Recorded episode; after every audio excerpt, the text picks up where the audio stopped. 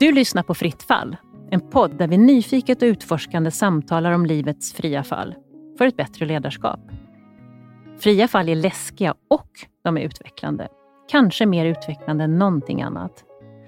Och som chef är det avgörande att du reflekterar över livets komplexitet. Vi tycker helt enkelt att det pratas för lite om fria fall. Och den här podden det är ett rum där vi vill samtala om de fria fallen, bjuda på erfarenheter och lära oss av dem.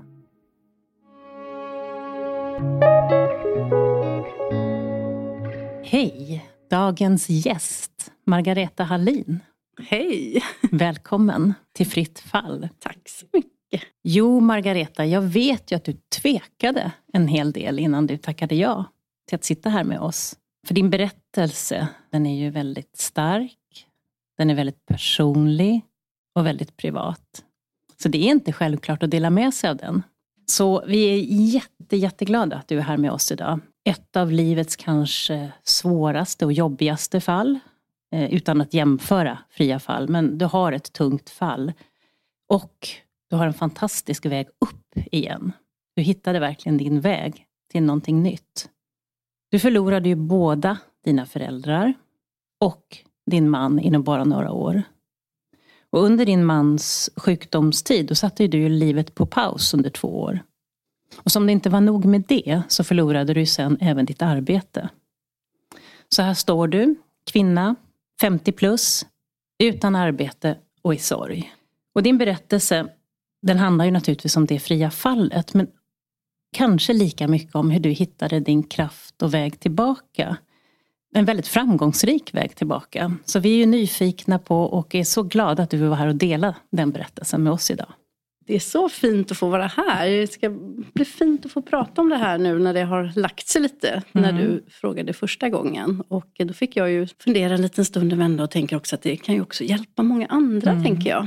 Och få ta del av historien, att det faktiskt går att komma tillbaka. Men ska vi börja där och backa tillbaka bandet? Nej men eh, jag eh, har ju jobbat länge på det jobbet jag var på. Och eh, hade ju en väldigt, väldigt rolig tid där runt 2010 när jag fick starta upp sociala medier och det var jättekul för det var ju inte så många som kunde det då. Och var gjorde du det någonstans? Ja, det jobbade jag ju på Resia då, en, mm. en resebyråkedja, en av Sveriges största resebyråkedjor och fick ju helt och hållet fria händer att bygga upp det här. Och eh, det var ju väldigt tidigt för det var inte så många som kunde det då. Det var ju hyfsat unik kunskap då. Men i den vevan då så kom den här sjukdomen tillbaka då till min man och eh, till en början visste vi ju inte riktigt hur det skulle gå. Men sen ja, vid början på 2016 där så förstod ju vi att eh, det inte skulle gå bra. Mm. Och eh, då tog jag det beslutet att eh, jag ville vara med honom. Han var ju, inte, han var ju 46, skulle fylla 47 så han var ju inte så, så gammal ändå. Och jag kände att jag ville vara med honom i det här. För det var, det var ju en tuff tid. Det var ju cancer och det är ju en tuff sjukdom. Alltså allt man ska gå igenom och sådär. Så att jag gjorde ju det. Och eh, sen gick han bort 2017. Så att under den tiden så jag jobbade lite grann men det är ju väldigt tufft hela mm. det här att stå bredvid. Jag sa det till, till Katarina att det är ju nästan en podd i sig att, att stå som anhörig och vad som händer med alla anhöriga och så. Eh, när en person blir sjuk. Hur reagerade du? För jag kan ju tänka mig att man mm. reagerar olika. Ja, eh, det, det, gjorde jag. Jag blev liksom lite tvungen att stå med fötterna på jorden i allt det här. För hela fam familjen blev de var så inställda på att, på att det skulle gå att bota till varje pris nästan, så kan man säga. Och jag visste, hur hemskt det än låter, att det inte gick att bota för det var för sent. Mm. Och var det den, stora familjen eller var det stora eran familjen. familj? Ja, stora familjen. Mm. Um, så uh, det blev väldigt, vi kom ju ifrån varandra lite under den här tiden faktiskt. För att jag, jag kunde liksom inte stå och heja på i någonting som jag visste var omöjligt.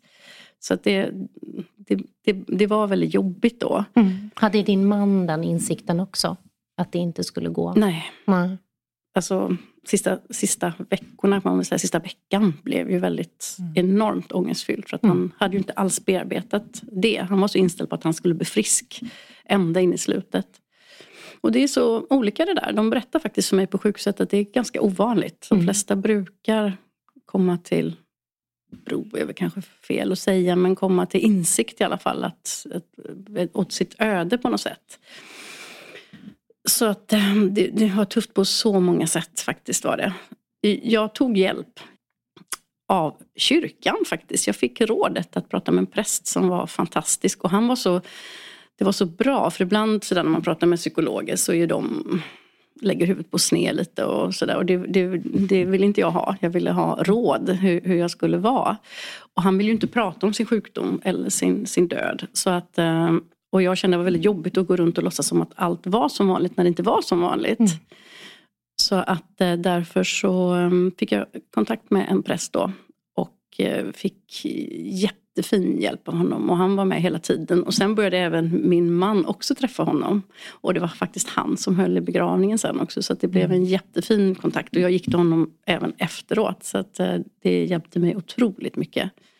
För, för själens skull hjälpte det enormt mycket. Han mm. var väldigt... Um, men just att man kan prata om döden så ja, som jag inte tror psykologer på samma sätt riktigt gör. Så det, det var jättestor hjälp. Men det här gjorde ju att, att um, det var så många som inte visste vad som pågick riktigt. Så att, eh, och, så att när han hade gått bort sen så, så var det ju ett... Jag var så slut. Alltså det, det, jag, kan inte, mm, jag kunde knappt gå och handla utan att jag... Det var, jag var alltså verkligen så slut. På grund av sorg förstås men också av att jag var så utarbetad. Han var ju akut sjuk ett halvår ungefär och, och vårdades i hemmet. Så, mm, så det, det, man, man pratar inte om det här så mycket men det är jobbigt att stå bredvid. Det är mm. det. Och, mm. och det är ju en, all, alla väljer ju inte att, att kanske gå in i det så men jag, jag, jag har väl lite den personligheten också kanske. Att jag, lite omhändertagande och, och sådär. Så att jag valde det i alla fall.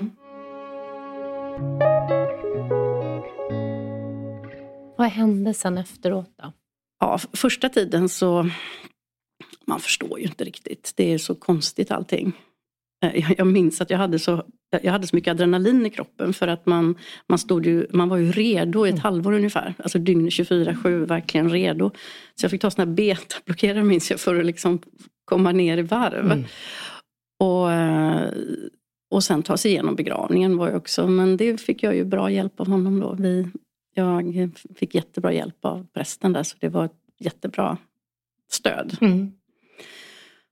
Och sen försökte man ju säga och undan för undan och med allt som det är. Det är ju mycket när en person mitt i livet dör så är det ju mycket att ta hand om och det, det har man ju hört innan att det kan vara bra och det, det är det nog faktiskt. Mm. Och alla blommor som kommer, det var ju också härligt. Man gick och plockade med dem och så det var, det, man försöker få lite annat ändå att att tänka på. Men jag var jätteslut och det tog lång tid innan jag liksom hade energi och överhuvudtaget göra någonting. Och, och ungefär hur lång tid var det? Och vad, vad, mm. vad var det du han, ville han, göra när du, när du hade någon typ av energi?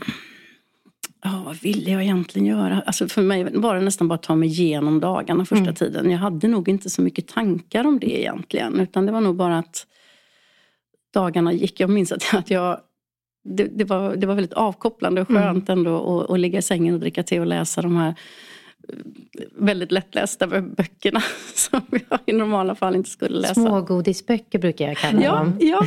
som liksom, när man är färdig, ja, ja man, när man är färdig med dem så, ja. ja. Det, det, liksom går, och det, det, är ganska skönt ibland faktiskt. Och, och titta på tv mm. blev liksom för mycket så det, det, mm. böckerna blev väldigt eh, avkopplande för mig. Och sen, jag hade, det, var, ja, det var tufft, alltså rent kroppsligt också. Jag hade mycket ångest och sådär men då, då var det så roligt. Eh, när jag vaknar på natten då, det är ofta då ångesten kommer. Och då hade jag och prästen då en, en överenskommelse att jag kunde mejla honom på natten. Mm. Och då fick jag skriva vad jag ville. Och sen ringde vi dagen efter och pratade om det som jag hade mejlat till honom. Så det var, det var väldigt skönt att få ur sig det på natten, minns jag. Vilken bra överenskommelse. Ja, det var jättebra. Den kan man använda sig av. Man kan till och med skriva till ja. sig själv. Ja, faktiskt. Mm. Det, var, det, var, det var för att efter det så kunde jag ju lugna ner mig lite och sen så kunde vi prata om det, om de tankarna som var då. För annars, ja, det, det är ju så konstiga tankar som dyker upp då på mm. natten när man vaknar. Det har ju alla varit med om säkert. Mm. Men det var väldigt skönt att få kunna skriva ner dem och sen få, få prata om dem. Om du skulle ge något råd till någon som är i samma situation. Du hittade ju den här prästen. Mm. Det var någon slags mm. nyckel för dig. Ja, eh, eh, inte ha några krav egentligen. Utan bara låta, låta dagarna få, få, få, få gå lite grann tror jag. Och inte, inte tro att man måste komma tillbaka så, så snabbt och sådär. För det, det tar sin tid att läka både fysiskt och psykiskt mm. faktiskt. Mm jag, jag, jag förstod sista tiden, sista månaden att det här kommer jag... Jag har haft en historia innan för ganska länge sedan när jag var utmattad. Jag förstod hela tiden att det här kommer att ta tid att komma tillbaka. Jag visste mm. det någonstans i bakhuvudet hela tiden. Men jag, det, det, fanns ju, det gick ju inte att trycka på någon pausknapp då. Nej. Utan det var ju bara att vara mitt i det och, och, och få vänta med de tankarna. Men råd, ja men Ja, men som jag, bara göra det. Så fundera lite på vad, vad vill jag för dagen och göra det. Jag tänkte det var så fint det här du sa om blommorna. Att jag tror att det finns en del av de här ritualerna som vi har kring när någon går bort. Att de har ett syfte. Mm. Bara att eh, få plocka med blommorna. Ja. Det, mm. det var fint, jag minns att jag gick ut och köpt, mm. köpte nya vaser för det var ju enormt mycket blommor och, och fick göra om och plocka. Så det, var, det, var, det, det, det har ett syfte faktiskt mm. det här. Och det var samma på begravningen minns jag. Det tror man ju också att det är så, man tycker det är så onödigt med blommor men de läggs ju faktiskt på graven. Och jag var ju där varenda dag och läste på alla kort och band och sådär. Så, så det var ju också faktiskt väldigt fint. Och... Jag tyckte det var jättefint att höra. Ja. För det är en tanke jag har haft många gånger mm. att det, oj, detta berg av mm. härliga blommor som bara är för mm. stunden. Men så är det ju inte då. Nej, faktiskt inte. Inte om man, då fick jag också tips av var det prästen tror kanske också som sa det att det är bra om man ser ut en grav innan begravningen för då flyttas blommorna dit. Mm. Så det gjorde jag då. Det var jättefint verkligen. Vad var det som gjorde att du började se möjligheter, få lite lust, inspiration till någonting annat? Hur känns det? Eller hur kändes det för dig? Ja, när, mm ja men jag har ju alltid haft ett väldigt stort driv i mig. Alltså i hela livet har jag haft det. Ett enormt driv. Och, eh, så att eh, för mig kändes det ganska självklart att jag ville börja jobba igen. Men eh, jag, jag, släppte ju mina sociala medier och den här bloggen som jag hade. Jag hade en väldigt stor reseblogg som eh, eh som ehm, blev faktiskt Sveriges största reseblogg när jag startade den. Och jag hade ju lämnat mitt jobb och det var nästan tre personer som skötte om det på lite olika sätt. Och när jag kom tillbaka och skulle jobba då jag kände mig inte riktigt hemma där i det där. För att eh, det var, det var ju liksom någon annan som skötte det på, på sitt sätt. Mm. Och eftersom jag inte heller hade så mycket krafter så hade jag inte så mycket heller att säga till om. Och jag hade ganska svårt att hitta tillbaka till min plats faktiskt på jobbet. Och jag hade ju varit lite sugen också på att byta, byta jobb innan och göra om det här någon annanstans. Så att jag hade återigen en superbra chef då och eh, jag sa till henne jag måste göra någon, någonting annat för att jag, eh, det, det, går inte riktigt det här. Och, och eh, och hon, ja det är lite svårt att placera dig. Du har så mycket rutin och kan så mycket och, och så jobbar du halvtid och sådär. Men då, då hade vi ju våra resebyråer på den, den tiden och de var ganska eftersatta. Jag hade jobbat med dem innan jag började med sociala medier. Så att, och de behövde lite kärlek och sådär. Så, så det blev ett jättebra sätt för mig att börja resa runt i Sverige till de här resebyråerna. Jag åkte tåg runt hela Sverige. Jag fick svartkort på SJ. och reste runt och, och fick träffa alla resebyråerna och sådär. Och, och ja, började jobba med dem helt enkelt. Så att, eh, och det gjorde jag ju. Och, det öka, och jag kunde öka på tiden vartefter och jag kunde mm, liksom lägga resor lite hur jag... Jag fick sköta det lite som jag, som jag ville då. Vilken fantastisk möjlighet att kunna komma tillbaka ah. på det viset. men det, det var väldigt bra. Det, det, det, um, ja, det var fantastiskt känner jag hur, hur, hur väl jag blev faktiskt behandlad på, på eh, mitt jobb på Resia faktiskt. Verkligen. Det var... Um, ja, jag kände att jag, jag kunde inte haft det bättre faktiskt. Om vi stannar där en liten stund. Mm. Du fick möjlighet att komma tillbaka till någonting nytt mm. och på dina premisser mm. utifrån tid. Vad var det mer för saker som hjälpte dig tillbaka? Som du fick på det här företaget? Det var nog det här och det, det, det har jag ju känt lite sen efteråt. Men att, eh, att jag kände att man hade så stort förtroende för mig och, och lät mig ha så, så fria händer och få, få göra mm, Alltså bygga upp hur jag ville och, och, och man lyssnade mycket på, på det. Så att um, så det var, det var bara en väldigt fin och bra känsla hela tiden. Mm. Och sen har det ju, är det ju väldigt fint också att jag har fått eh, jag kände ju många där innan men också med liksom alla som jobbade på Resia verkligen runt om i hela Sverige. Och, så det var också fint att få, få um, ja, omhuldas av alla och alla, mm. alla var, så, var så kärleksfulla alltid var man än kom. Alla hade ju hört det här också. i en, en ja. företagsfamilj. Ja, mm. faktiskt. För att det, så att det, mm. och jag tror också faktiskt, jag har varit ganska öppen. För att jag minns någon gång att jag läste på Cancerfondens sida att helt plötsligt så försvann alla vännerna. Mm. Det, att man kanske, det hör man ju många berätta om att man man möter någon på gatan och de tar en annan väg och så. Det har jag aldrig någonsin faktiskt varit med om. Aldrig. Utan, och och då, då minns jag att jag skrev det på Facebook att jag, jag, läste det här och att jag är så tacksam att jag aldrig har upplevt det. Och då var det ganska många som skrev att det är nog för att du själv är så öppen mm. och berättar om det. Så att det är inte så svårt att prata med dig för att du man vet, för det är väl ofta det som är att man inte vet vad man ska säga. Nej, och döden är väl mm. generellt mm. läskigt för mm, oss människor här mm. i... Jag vet inte om det är generellt i världen, men i Sverige är mm. det definitivt. Vi pratar inte om det. Nej. Nej, det gör vi faktiskt inte. Och ändå är det ju som, som att det, det enda vi vet ju egentligen. Mm. Men det har ju ändrat sig jättemycket för, för mig. Sen, sen, ja, det har varit så många dödsfall tycker jag. Att det, det är mycket mer naturligt för mig. Jag tänker mycket mer nu när jag städar hemma och så vad jag plockar undan. Jag tänker vad mina barn ska plocka undan efter mig. Så eh, det, det, det tänker jag faktiskt på väldigt mycket. Mm. Det här, kommer de att vilja titta på detta? Nej. Och då ser jag mycket, mycket Och hur, hur är den? Är det en, en, eh, en negativ känsla eller är det egentligen bara mm. livet är så här? Ja, livet är så här mm. faktiskt. Och eh, jag tror att jag ska bli gammal, det tänker jag alltid på att jag ska bli.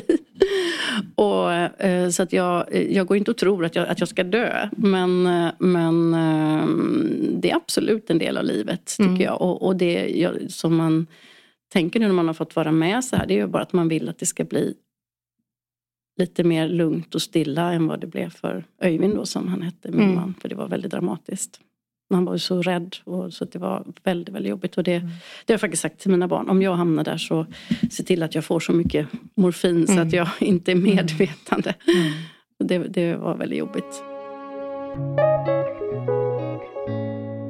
Men jag minns att jag frågade min, min pappa faktiskt när han var, men pappa du ni är födda i Stockholm, men när ni, när ni dör, vill ni bli begravna här? Eller i? Så jag har inte haft så stort problem att prata om det faktiskt.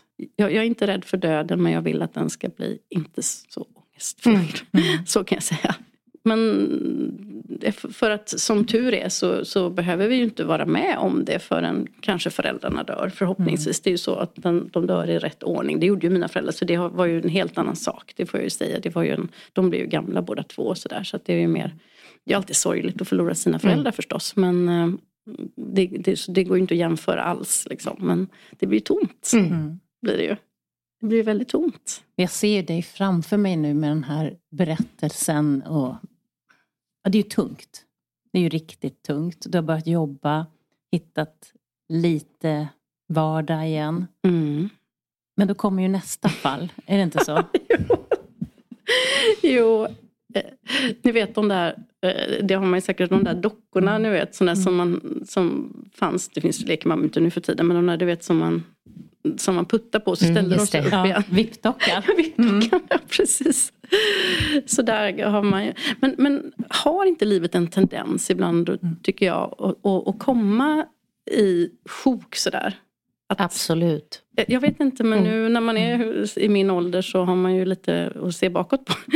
och, och då ehm, Ja, jag vet inte. Att det... det finns ju ett uttryck. Ja. En olycka kommer sällan ja. ensam. Mm. Och den mm. har kanske större bäring än vad man tror. Mm. Jag tror faktiskt det. Jag, mm. jag, tycker att när jag ser tillbaka på mitt liv så tycker jag nog att det ofta är så. Och sen när det kommer positiva saker så brukar det mm. komma många positiva mm. saker. Men det är härligt att ha med sig det. Eh, för att eh, det är också lätt när man får många olyckor i, mm. i baken. Liksom, att tänka att ja, nu mm. är det nog så här. Ja. Att inte stanna upp mm. i det utan försöka Nej. se att ja men som sagt var, det vänder. Ja. Eh, dockan tippar tillbaka ja, den gör igen. Det. Den gör ju det faktiskt. Ja, men berätta, vad var det som hände? Jag är nyfiken. Uh, ja, du tänker på med... Um, vad som ja, blev nästa... Fick ju en ja, det fick här. den verkligen. Mm. Och sen, ja, sen kom ju pandemin ju. Och mm. då hade jag gått upp och jobbat heltid. Och uh, jobbade ganska mycket med butiken, aktiviteter och försökte få liksom lite fart på dem igen då. Även om, om uh, vi redan hade börjat dra ner lite på det förstås. Så, så um, Eh, började vi märka av det ganska tidigt. Ni kommer ihåg de här kryssningsfartygen som inte kunde lägga till någonstans. Just det. Ja. och där var ju vi, vi sålde ju väldigt mycket kryssningar för det var, det var en av våra specialiteter. Och, um, så att vi, vi börjar ju känna av det här ganska tidigt. Men det går ju ganska fort. Alltså resebranschen är ju en bransch med väldigt små marginaler och, och höga priser. Ja, man kan ju bara föreställa sig när, när inte kunderna kommer iväg dag efter dag efter dag. Det här lagras ju på och sen plus alla dessa resenärer som var ute och reste också som inte kom, kom hem. Och det var ju de som var prio ett på. Så i maj då, nej april var det väl någonting, så hamnade ju vi i en re rekonstruktion. Mm. Så jag som då jobbar med butikerna fick i uppdrag av den här rekonstruktören då att stänga alla våra butiker på tre veckor. Och är ett företag i rekonstruktion så får man ju inte, alltså då, det var ju vi hade väl, jag tror det var 20 butiker som skulle stängas då på, på tre veckor. Nej, men, och då var det ju eh, bara att vi ja, fick bygga team för att göra det här och försöka ta hjälp av flyttfirmor. Och, ja, men ni, vi, ni kan ju inte betala det här. Nej, jo, då, det. Och så skulle man försöka eh, övertala dem då för att man fick ju varenda kostnad skulle ju godkännas av den här rekonstruktören. Ja, då vet ni. Så att, eh, ja, jag lovar, jag har fått den här kostnaden godkänd. Då, så, att det, det var, så det lyckades vi med då. Och det var också fint tycker jag eftersom jag hade lärt känna alla de här ute på butikerna så blev det som en liten avskedsturné nästan på något sätt. Och eh, jag kände ju när det här kom så var jag ju så mitt uppe i det på ett sätt. Det var ju alla förstås för alla hade ju alla kunder som hela tiden ringde mm. också så vi var ju i det på lite olika sätt. Men um, jag kände ändå att uh, det var fint på något sätt och jag hade ju jobbat i resebranschen sedan 87 började jag jobba på fritidsresor. Och det här var ju 2020 var det nu va? Ja, 2020. Mm. Så 33 år har jag jobbat i den här branschen. Så det mm. var ju också en sorg faktiskt också att man, man insåg att det här kommer ju men jag tänker, du säger så här, ja men det var fint. Och ja, jag vet. Jag bara känner så här, jag är fortfarande inne i din sorg ja, och liksom, vi har precis kommit upp på banan här. Ja. Var, var, var hämtade du kraften någonstans? Ja, var hämtar jag kraften egentligen? Nej men alltså, ja det kan man verkligen fråga sig. När, när jag ser på det så här lite utifrån och så, så kanske jag undrar det också. Men Alltså, jag, jag, har en ganska positiv livssyn har jag faktiskt. Jag, jag, jag, ser oftast det mesta positivt. Även om, om det som jag hade varit med om är ju inte positivt någonstans överhuvudtaget. Men det finns i mig en, en positivitet och en drivkraft som jag ja, använde utan att jag tänkte på det tror jag. Mm. faktiskt. Mm. Och sen har det ju i hela mitt liv grott i mig en önskan om att driva något eget faktiskt. Mm. Har det gjort. Och så att, då, så att jag börjar ju lite, lite grann sådär och är det det jag ska göra nu kanske? är det nu, är det nu jag ska göra det här kanske?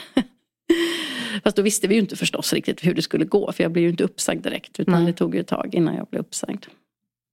Hade du någon idé? Eller var det bara en önskan om något eget? Gud, jag har haft så mycket starta eget-idéer hela livet nästan. Mm. Men eh, ja, eh, vad hade jag egentligen? Nu ska jag försöka tänka tillbaka vad jag egentligen ville göra.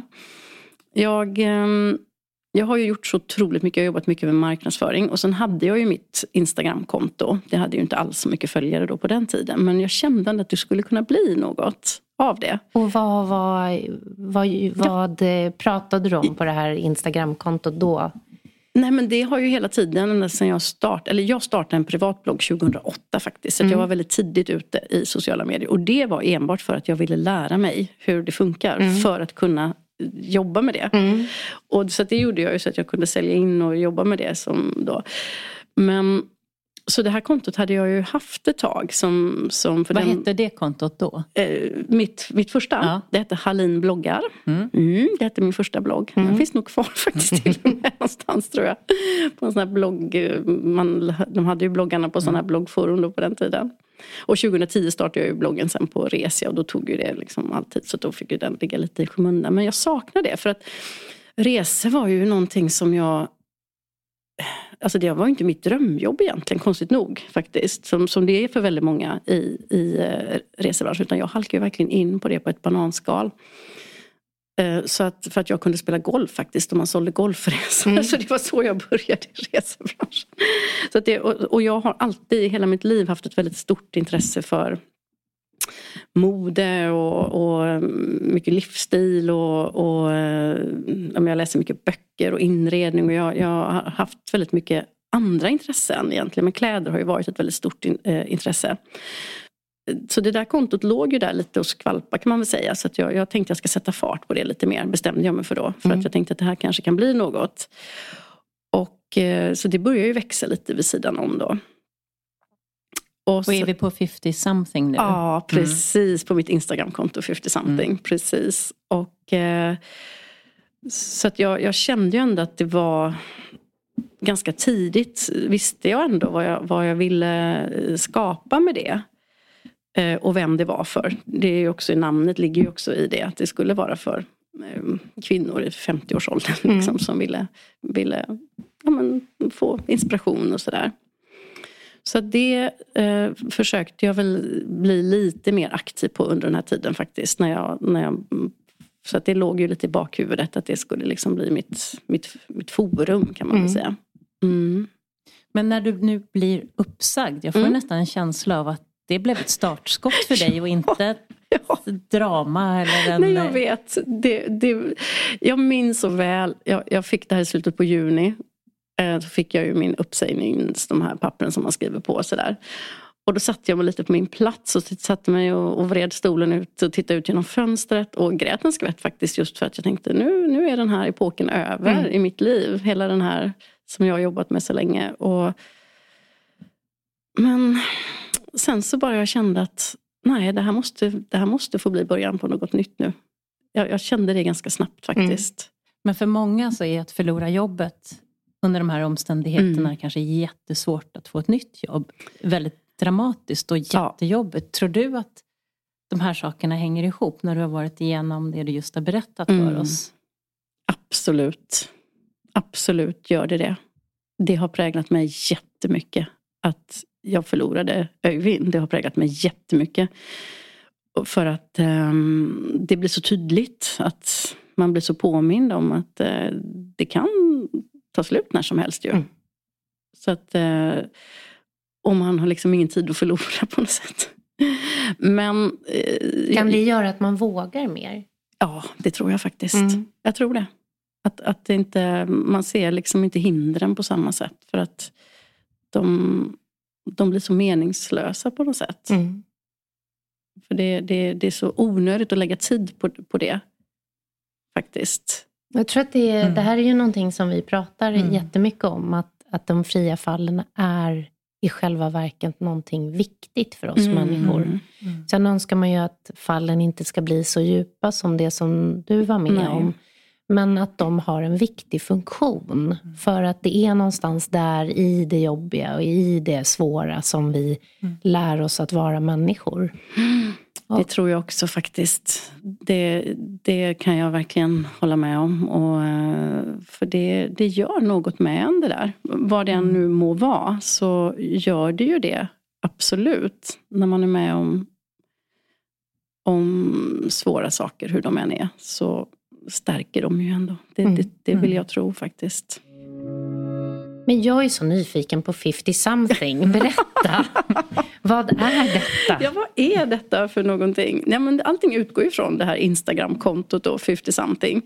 Och eh, ja, men det börjar ju med att jag fick ju komma till Trygghetsrådet förstås också. Det måste jag berätta för det var ju jättebra hjälp man fick där. Det måste jag verligen säga. Och jag hade nästan längtat, jag längtade verkligen för jag hade hört så många andra som hade fått så bra hjälp av dem. Och jag omhuldade det där direkt. Och Eh, hittade en utbildning där. För jag tänkte jag måste ha lite mer än, än, än liksom bara det här jag, jag, jag då kan. Eh, för jag har ju jobbat mycket och, och, och har mycket i mig. Men, eh, så att jag fick, och då, då hade jag ju läst lite det här med hållbarhet och så också. Att det här med färger och färganalys och sånt var lite på väg tillbaka. Och jag tänkte att det här vill jag skapa event kring.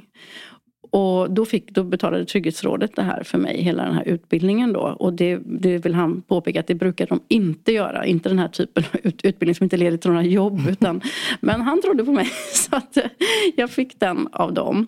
Och sen fick man ju faktiskt också hjälp av dem. Mycket, när man väl bestämde sig för att starta eget så fick man ju en sån starta eget eh, konsult på mm. Trygghetsrådet. Så att där fick jag också jättebra hjälp med hela det. Så att, um, Nej, och sen hade jag ju mitt konto. Men han tyckte ju då förstås när han fick höra om mig och mina färggrejer. Han bara, mm, han var väl sådär lite. Och eh, han, han, tyckte väl lite mer kanske att, men du med all din, när han fick se min eh, CV då. Att du som har så mycket erfarenhet om sociala medier och har, på Resi hade vi ju flera bolag. Och just att hitta nyanserna i de här olika bolagen och så. Det, det är ju en liten konst kanske mm. att hitta tonen i, i det och så. Han trodde att jag skulle ha stora eh, möjligheter som konsult då. Så att mitt företag heter ju faktiskt Mer Marketing AB. Heter mm. det. Så det, var, det, det, var det som, som jag hade tänkt först. Men av någon anledning så när jag väl skulle börja så kände jag ändå att nej, jag, jag tog inte kontakt med några företag och jag kände att jag, jag gjorde inte det. För jag, jag, det var inte riktigt det jag ville ändå. Och sen mitt Spännande råd ja. från honom, men nej. det var inte där lusten fanns. Exakt, och, och, och det här är väldigt luststyrt, mm. hela alltet måste jag säga. Det är väldigt, väldigt luststyrt. Men ja, det är väl ett bra namn ändå nu ser jag med tanke på vad jag ändå gör kanske. Ja. Men sen i alla fall så eh, när jag var ung så sydde jag väldigt mycket och när man då blev korttidspermitterad blev jag också ett tag ju. Det var ju många som blev och då började jag sy så mycket igen. Och på kontot så tyckte jag att det här var så himla spännande. Med eh, att sy och sådär och, och, och, det ju, har ju varit på väg tillbaka. Det var ju det så att mycket hamnar ju i rätt tid tror jag. Mm. Och eh, så var jag med på någon sån här syträff och det var jättemånga som, som sa att de förstod inte de här mönstren. De tyckte det var så krångligt. Och då tänkte jag själv att men det här måste man ju kunna göra lite enklare. Alltså det måste, måste det stå sådär som det gör på sy och stickbeskrivningar? Måste det det? Jag tänkte nej det måste det ju inte faktiskt. Och eh, i alla fall inte om man är inte utbildad som jag inte är då inom sömnad och sådär. Så då bestämde jag mig för att eh, sätta upp sykurser, digitala sykurser. Så att man skulle lära sig att sy. Och gjorde några mönster som jag, eh, jag har ju gjort mönster och så själv eh, innan. Och drog igång eh, sådana, vad heter såna gratis webbinar som man, som man hade mycket då under den här pan pandemin mm. också som var välde. Och då körde jag ett som hette Kom igång och börja sy där jag också sålde in den här digitala sykursen. Och det var ju 200 personer som använde sig. Så det var wow. ju inte klokt. Mm. Och då hade jag bara 3000 följare eller någonting på den tiden. Så det var ju inte klokt. Det var Snacka ju... om hantverkstrenden. Ja, ja mm. verkligen. Och då gjorde jag ju det. Så det, det, var ju så det liksom började med det här. Att jag blev lite att, att jag sydde och sådär. Och, och, och, så. Men samtidigt vill jag inte heller tappa liksom modegraden heller. För ibland kan ju det hemsydda vara lite eh, ja, inte, inte tappa modegraden liksom ändå då. Men det där blev ju jättepoppis och på, på sommaren så fick jag också sen, jag sydde några kaftaner så att jag fick ju jag sydde hela sommaren, första sommaren, sydde 90 kaftaner på sommaren. Och det, det kände jag, det vill jag inte fortsätta med. Så det, det, men det var ju, det ju en bra start där i alla fall. Och kontot växte ju under den här tiden också. Det började komma in lite samarbeten och så också ju. Och sen fortsatte jag med mina digitala sykurser eh, och, och samarbeten. Och så fick jag ju då starta eget bidrag också. Så det, var ju, det hade jag inte klarat mig utan det Nej. faktiskt första tiden. Det hade jag mm. absolut inte gjort. Men sen så har det här bara fått växa. Så efterfrågan har fått styra lite kan man säga. Mm. Och idag är det 80 000 följare på ja, ditt konto. Det det. Mm. Ja, och jag har en webbshop och jag har mm. alla möjliga grejer nu. Så mm. det, det, men det, det, har ju fått styra hela tiden. Jag, jag hade ju de här kurserna, sen började ju folk fråga, jag vill inte gå kurs, jag vill bara sy dina kläder. Kan man, kan man inte få köpa mönster? Och då tog jag hjälp då utav några från Borås så att vi började skapa mönster, för att börja sälja dem. Och sen har jag fått kontakt med en som säljer tyger, jättefina tyger, såna här Rekotex heter mm. det här företaget med eh, Leftover Fabric från jättefina tyger. Och, eh, så då har jag börjat sälja tyger i sådana mönsterpaket. Mm. Och sen kom frågan om jag inte säljer färdigsydda kläder. Så nu säljer jag det också. Och nu är det ännu mer produkter på väg in. Så, och en ny webbshop och sådär. Så, så det, det är mycket på gång. Och kontot har ju vuxit nu som bara den ju. Ja. ja. Vad är det som gör tror du? Nej, men jag du tror, lyckas med det här? Jag tror att det är målgruppen tror jag absolut. För det finns köpstark. inte så mycket. Ja, köpstark. Mm. Absolut. Men inte bara det också. Jag tror också att det är Det tyckte jag i alla fall när jag fyllde 50. Att, ehm, eller runt 50. Att det hände ganska mycket då. Tycker jag. Man, man, eh, man sökte lite grann en ny stil tycker jag. Mm. Jag tyckte själv att jag plötsligt kändes inte kläderna bekväma. Man, man försöker, man nästan nästan får en ny identitet lite grann tycker jag. Jag tyckte det var ganska härligt när jag fyllde 50 kommer jag ihåg. Jag kände att mm, det var ändå lite gott på något sätt tycker jag. Konstigt nog. Men jag tyckte det i alla fall. Och man märkte också att det hände mycket. Och, och det gör det nog. För barnen har ju liksom växer upp och sådär. Så att, um, det var det jag tänkte på. Att andra måste ju känna samma sak. Mm. Och fint att kunna inspirera då till något bra. Och jag, jag märker, jag får ju hemskt, hemskt mycket DMs, alltså direktmeddelanden mm. från kvinnor nästan varje dag. Som skickar bilder och idag tänkte jag på dig när jag var och handlade och jag mm. klädde mig lite finare än vad jag kanske brukar göra. Och, och, alltså som tackar och så. Så att, ja, det är nog en viktig att det finns ett, ett utrymme liksom som man ehm, som behövde fyllas tror jag kanske mm. lite. Mm. Så eh, det tror jag är det främsta, att, att det är med åldern. För att det finns ju jättemånga som håller på som jag gör men mm. som inte är samma ålder. Mm. Så det tror jag är det första. Sen är jag ganska personlig och jag tror väldigt många som träffar mig eh, som, inte, som bara har, har lärt känna mig via Instagram och när de träffar mig så säger väldigt många att ah, men du är precis som jag trodde att du skulle vara. Och, och, eh, och många som känner mig säger, säger samma sak. Då, att mm. du är precis som du är på ditt konto. Mm. Så att, eh, jag försöker nog vara ganska personlig och lite bjussig och, mm. och sådär. Jag tänker att det, jag har ju själv jobbat i modebranschen i många, ah. många år.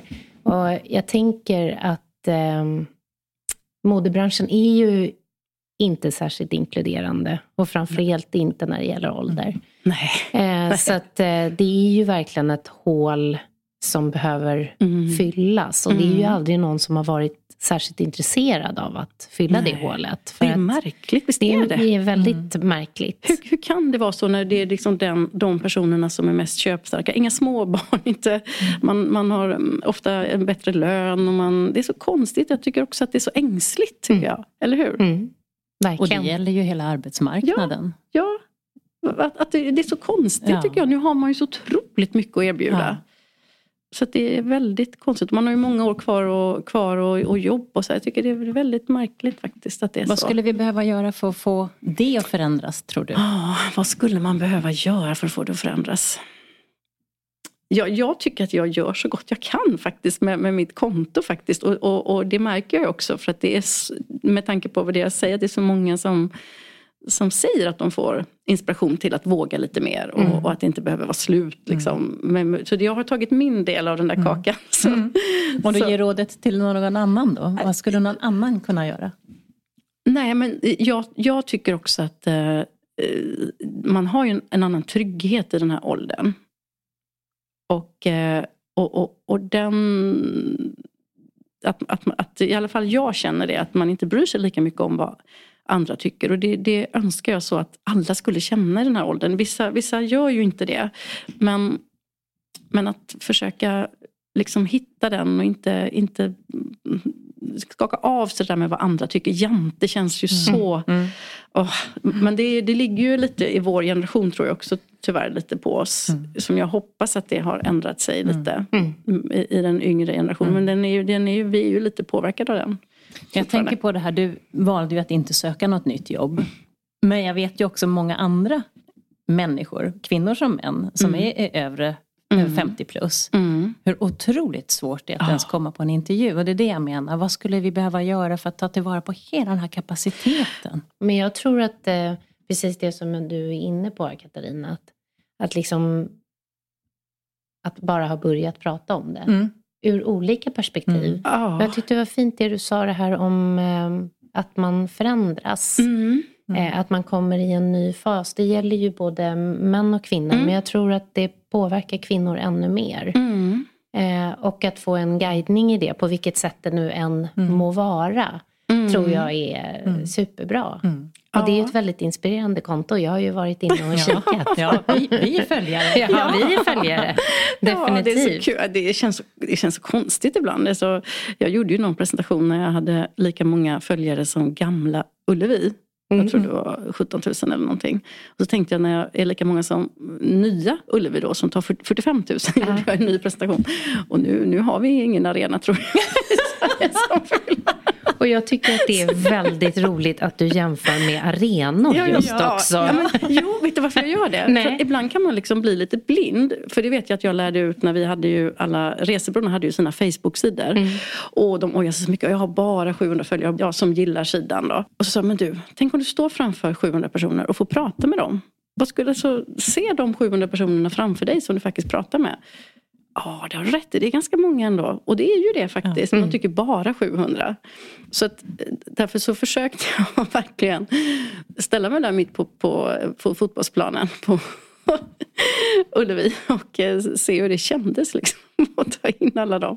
Underbar liknelse. Ja. Eller liksom, hade Marie varit här så hade hon skrikit högt. Ja, det hade hon. Verkligen. Men det är ganska bra ibland för att, för att liksom faktiskt ta in. Ja. Jag känner mig helt utmattad. Ja, vilket fall, vilka erfarenheter, vilka upphämtning. Ja i, av livet. Mm. Ja. Och eh, jag känner mig så glad nu. Och full av hopp och inspiration. Ja, men då får du vara glad så får jag vara utmattad. Ja. för, jag, för jag kände redan vid din presentation i början, jag bara oj, oj, oj, hur ska det här gå? ja, men det var ju tur att vi fick ändå känna, för det, det skulle ju, det, det, låter ju förfärligt. Jag, jag hör ju det när jag hör det eh, utifrån. Att det är ju väldigt eh, hemskt liksom egentligen. Och det tänker jag på eh, eh ibland sådär att när man ser på det utifrån att ja, fast jag, jag, har inte tänkt så mycket att det har varit något fall, så kan jag väl säga Nej, heller. Jag, jag, inte... tänker, jag tänkte nog mer när du sa det mm. än när du har sagt ja. det. För, förlåt, du Katarina. ja. För att det, när du berättar Margareta så är det ju liksom med hela tiden en, en, eh, en känsla av hopp. Mm. På något vis en framåtrörelse. Du pratade om att du var driven, du har varit driven hela ditt liv och det hörs ju. Mm. mm. Att även i eh, de här tuffa stunderna och det, det, jag kommer ta med mig blommorna. Mm. eh, oh, då kan man åtminstone plocka mm. med blommorna. Mm. Eh, och, så det tar jag med mig från, från den här pratstunden och sen så tar jag med mig arenan. Ja. Att faktiskt fundera över ja. hur många människor är det ja. som jag faktiskt påverkar. Mm. Och också att, att det är nog det som också jag tänker att jag jag svarar ju alltid på alla mina kommentarer. Mm. Det, det gör ju verkligen långt ifrån alla. Men jag, mm. jag gör hellre färre inlägg och tar med den tiden. Mm. Och då försöker jag alltid svara lite personligt. För jag, jag ser verkligen den här personen framför mig när jag mm. svarar. Och det, det tror jag också är för det, det, är viktigt att inte tappa det när det, är mm. så, när det blir så stort. För det, jag inser ju att det är stort nu. Liksom. Mm. Så att det, det hur mm. konstigt det än är. Så är det ju det. Ja, Katarina, vad gör vi för reflektioner? Mm. Mer, än, mer än blommor och, och arenor. Mm. Ja, men jag tycker också du har beskrivit så väl det här med att ta hjälp. Först tog du hjälp i sorgen med prästen och sen tar du hjälp när du ska bygga med mm. Trygghetsrådet. Mm. Oh, ja. Att det finns, alltså sträcka ut en hand, ta den hjälp du behöver, ta mm. den hjälp som finns att få. Eh, mm. det är väldigt härligt, du har tagit mycket hjälp och gett dig själv den skjutsen och ja. det stödet. Och det gör jag ju fortfarande när jag bygger upp det här också faktiskt. Så tar jag mycket hjälp. Jag, jag mm. har ju aldrig, jag är ingen sömmerska, jag är ingen mönsterkonstruktör men det har jag, mm. det har jag mm. personer som, mm. som är som mm. jag har också tagit hjälp av förstås. Så det är ju... Jag tänker att den tryggheten också säkert kommer från den känslan du hade när du var mitt i ditt stora fall. Att folk faktiskt pratade med dig och räckte ut en hand. Och, det var, det var fantastiskt faktiskt. Det betydde jättemycket. Mm. Mm. Och det här som du säger också att livet, eller döden är en del av livet. Mm. Och när du sa, äh, det är för kort. Oh. Att bekymra sig, oh. att gräva ner sig oh. i andra saker. Med det perspektivet, den tar jag till mig utan att behöva varit med om det du har varit med om. Att tänka så. Jo, men det, väldigt, vi, vi har ju förlorat, mm. det har vi ju gjort, det gör vi ju i den här mm. åldern, förlorar vi ju vänner också. Och för varje gång man gör det så, så, mm. så, så, byggs ju det här på på något sätt mm. också. Att, uh, det är ingen idé att vänta. Det är mm. inte det. Mm. Utan att det ska bli hysteriskt förstås, för det, det går ju inte heller riktigt. Det, det, man har ju lite mindre energi förstås i den här åldern. Men ändå att um, nej, det, det är inte så mycket att tveka på. Så Mm. Det summerar väl saker och ting. Mm. Eh, det är inte någon idé att vänta när man är 50 something. Nej. Och skulle det vara något litet, litet hack på vägen, då plockar vi med blommorna. Ja. ja. för ja. idag. Ja, Vilket tack. fantastiskt samtal. Ja, tack, tack, för att jag fick komma. Det var jättefint. Du, det är ju som sagt, jag, jag tvekade först men nu känns det faktiskt skönt att få berätta den här historien. Det är första gången jag berättar det faktiskt så här. Mm. Mm. Tack för att du kom. Tack. tack. Margareta Hallin. Tack så mycket.